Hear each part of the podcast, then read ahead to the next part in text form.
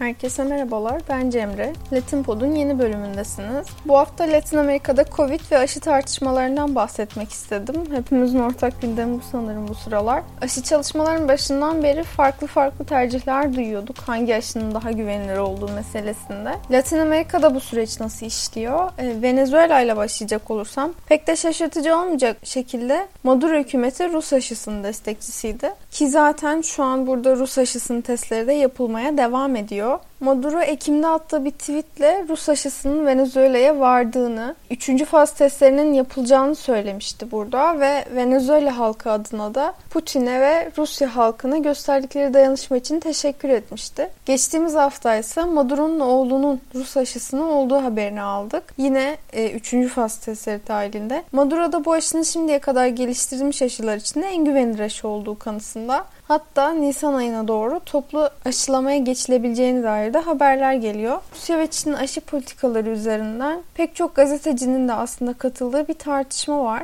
Çoğunluk bu iki ülkenin aşıyı gelişmekte olan ülkeler üzerindeki etkilerini artırmak için kullanacaklarını söylüyor. Bu bakımdan Amerika'nın örneğin önüne geçmiş durumdalar. Sahiden Rus aşısının yanında Çin'den gelen ekipmanlar da var mesela Venezuela'ya. İşte maske gibi, yine hızlı sonuç veren testler gibi ve sağlık çalışanları için özel kıyafetler gibi. Tüm bu yardımlarla sahiden bekledikleri etkiyi yaratabilecekler mi? Bunu zamanla göreceğiz. Rusya'nın aşı gönderdiği başka bir ülke de Arjantin. Burada da devlet başkanı Fernandez kişisel olarak çabaları için Putin'e teşekkür etti.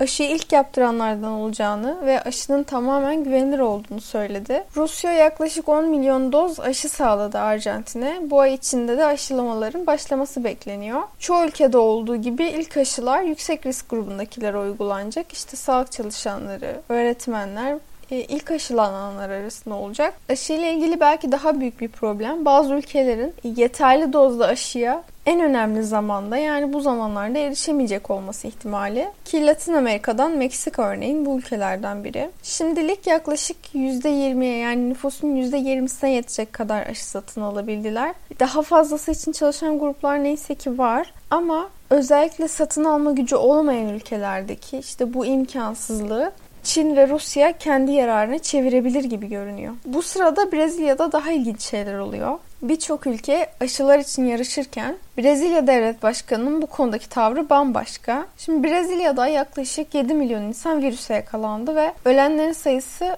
yine yaklaşık olarak 190 bine ulaştı ki bu az buz değil, dünyada kaydedilmiş en yüksek 2. virüs kaynaklı ölüm sayısı. Bolsonaro başından beri hiçbir zaman ciddi olmadı virüsle ilgili ve bu yüksek sayılarda onun fikrini değiştirecek gibi görünmüyor açıkçası. Şimdi kendisi bu sefer de aşı tartışmalarına dahil oldu. Yine tahmin edilebileceği gibi aşılara güvenmiyor pek. Geçtiğimiz haftada bir konuşma yaptı ve bu konuşmada aşı neye sebep olursa olsun, aşının yan etkileri ne olursa olsun, yani sizi timsaha da dönüştürsek, kadınların sakalları da çıksa aşı yüzünden, aşının tüm sonuçlarını insanların kendilerinin katlanmak zorunda kalacaklarını söyledi. Tam olarak bu ifadeleri kullandığı için biraz tepki gördü açıklaması. Şimdi Bolsonaro bir noktada herkesin hasta olacak kanısında. Yani aşı yaptıranların da tekrar yaptırması gerekecek. Yoksa onlar da hastalığa tekrar yakalanacaklar diyor. Ve bundan da önemlisi aslında aşı meselesini kişilere bir müdahale olarak görüyor. Kendisi de zaten aşı olmayacağını söyledi.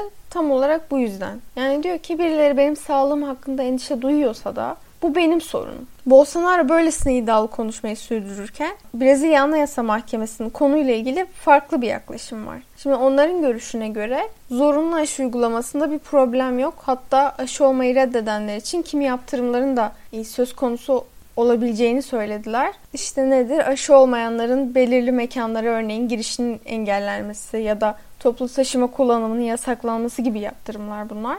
Karara karşı tek kişi karşı oy kullandı. O da zorunlu aşılamanın artık son çare olarak başvurulması gerektiğini savunuyor. Ki bu da Bolsonaro'nun aşıyla ilgili görüşüne uygun. Yani Bolsonaro da aceleye gerek olmadığını savunuyordu. Burada kaygı yaratan başka bir mesele Bolsonaro'nun sürekli aşı hakkında yaratmaya çalıştığı korku. Çünkü bu korku bir şekilde etki etmiş gibi görünüyor halka. Bir araştırmaya göre aşı olmak isteyenlerin oranı Ağustos ayında %89 iken Aralık ayında bu oran %73'e düşmüş. Uzmanlarsa sürü bağışıklığı için nüfusun en az %70'inin aşılanması gerektiğini söylüyor ki şu anda %22'lik kesim halihazırda aşıya karşı. Yani Bolsonaro aşıyla ilgili korku yaratmaya da devam edecek gibi görünüyor. Dolayısıyla bu oran daha da yükselebilir ve bilim insanlarının da endişesi haklı görünüyor bu açıdan. Şimdi aşı gündemi yaklaşık olarak böyle Latin Amerika'da. Başka bir mesele ise İngiltere'den gelen açıklama. Hepimizin artık duymuş olduğu üzere virüsün mutasyon geçirdiği ve artık daha hızlı yayıldığına dair bir açıklama yaptılar.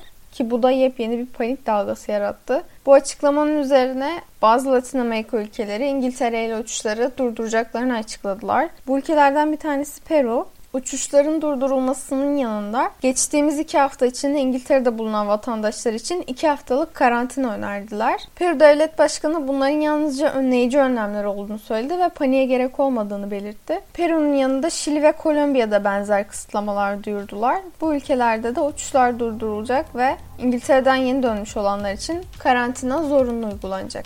Bu haftalık Latin Amerika'dan anlatacaklarım bu kadardı. Haftaya görüşmek üzere, hoşçakalın.